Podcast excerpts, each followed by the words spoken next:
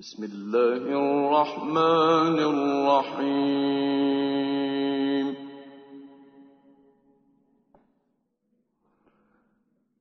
لا أقسم بهذا البلد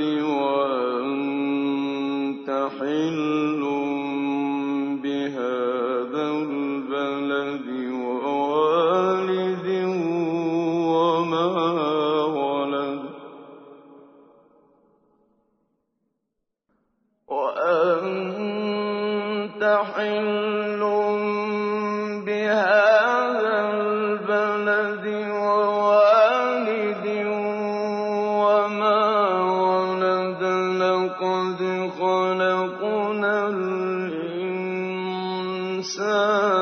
في كبد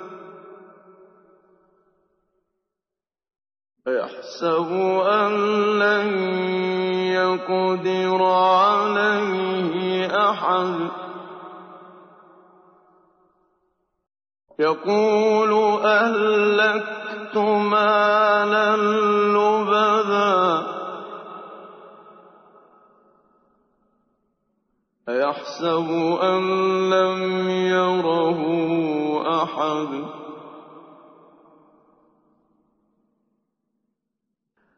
ألم نجعل له عينين ولسانا وشفتين وهديناه النجدين فلاقتحم العقبة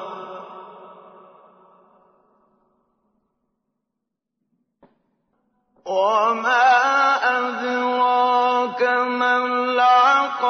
فك رقبة أو إطعام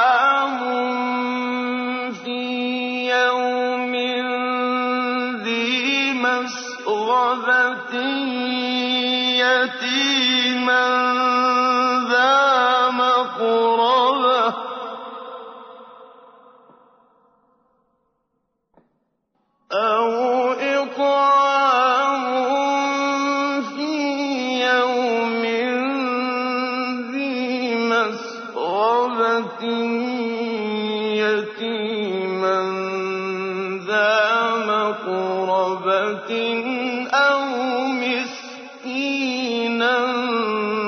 ذا متربة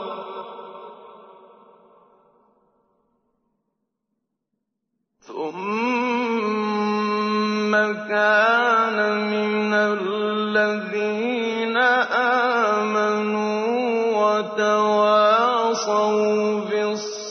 بالصبر وتواصوا بالمرحمة.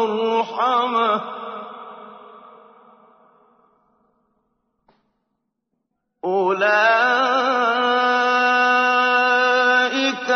أصحاب الميمنة.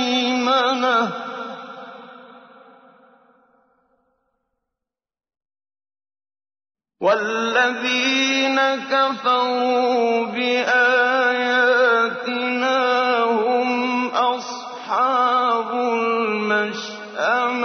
عليهم نار مؤصده Sura Al-Balad, ang lungsod. Sa ngalan ng ala, ang mahabagin, ang maawain. Isinusumpa ko sa lungsod na ito, ang Maka, at ikaw ay isang malaya na nananahan sa lungsod na ito. At isinusumpa ko sa nagsilang at ng kanyang isinilang. Katotohanan, aming nilikha ang tao sa pagpapasakit. Inaakala ba niya na walang isang makapangyarihan na makapananaig sa kanya? Kanyang sinabi, nang may pagyayabang, ako ay naglustay ng napakalaking kayamanan. Pakiwari ba niya'y walang nakikita sa kanya? Hindi ba namin nilikha para sa kanya ang dalawang mata at ang dila at dalawang labi? At ipinakita namin sa kanya ang dalawang landas, mabuti at masama.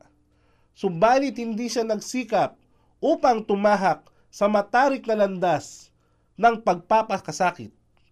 At ano nga ba ang makapagpapaliwanag sa iyo kung ano ang matarik na landas ng pagpapakasakit? Ito ang pagpapalaya ng alipin.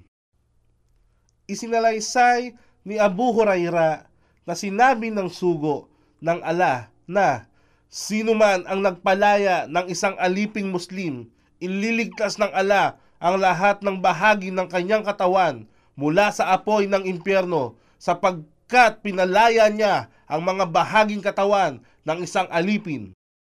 Sahi Bukhari, Volume 3, Hadith bilang 673. O di kaya ang pamamahagi ng pagkain sa araw ng pagkikahos sa kamag-anak na ulila. Tinipon ni Imam Ahmad na isinalaysay ni Salman bin Amir na sinabi niya na kanyang narinig ang sugo ng ala na nagsabing, ang kawang gawa sa daka sa taong dukha ay itinuturing bilang isang sadaka, samantalang kung ito, sadaka, ay ipinagkaloob sa isang kamag-anakan, ito ay binibilang na dalawang sadaka. Una, sadaka. At ikalawa, pakikipag-ugnayan sa kamag-anakan. Amad, versikulo 4, kapitulo 214. O sa dukha na nilugmok ng kahirapan na nakahandusay sa buhanginan. At sa gayon, kung ito ay kanyang nagawa, siya ay kabilang sa mga tapat na mananampalataya at nagpapayuhan sa isa't isa ng pagiging matiisin at nagpapayuhan sa isa't isa ng pagiging maawain. Sila ang nasa kanang kamay na mananahan sa paraiso at yaong hindi nanalig sa aming ayat. Ayat, ito ay salita sa wikang Arabic na kadalasan ay tumutuoy sa mga tanda, kapahayagan, batas, aral at babala na ipinahihiwatig ng ala sa tao upang magkaroon ng pagkakataon na mag-isip, unawain at magnilay-nilay sa lahat ng oras. Sila ang nasa kaliwang kamay na mananahan sa impyerno sa kanila ay ibabalot ang apoy.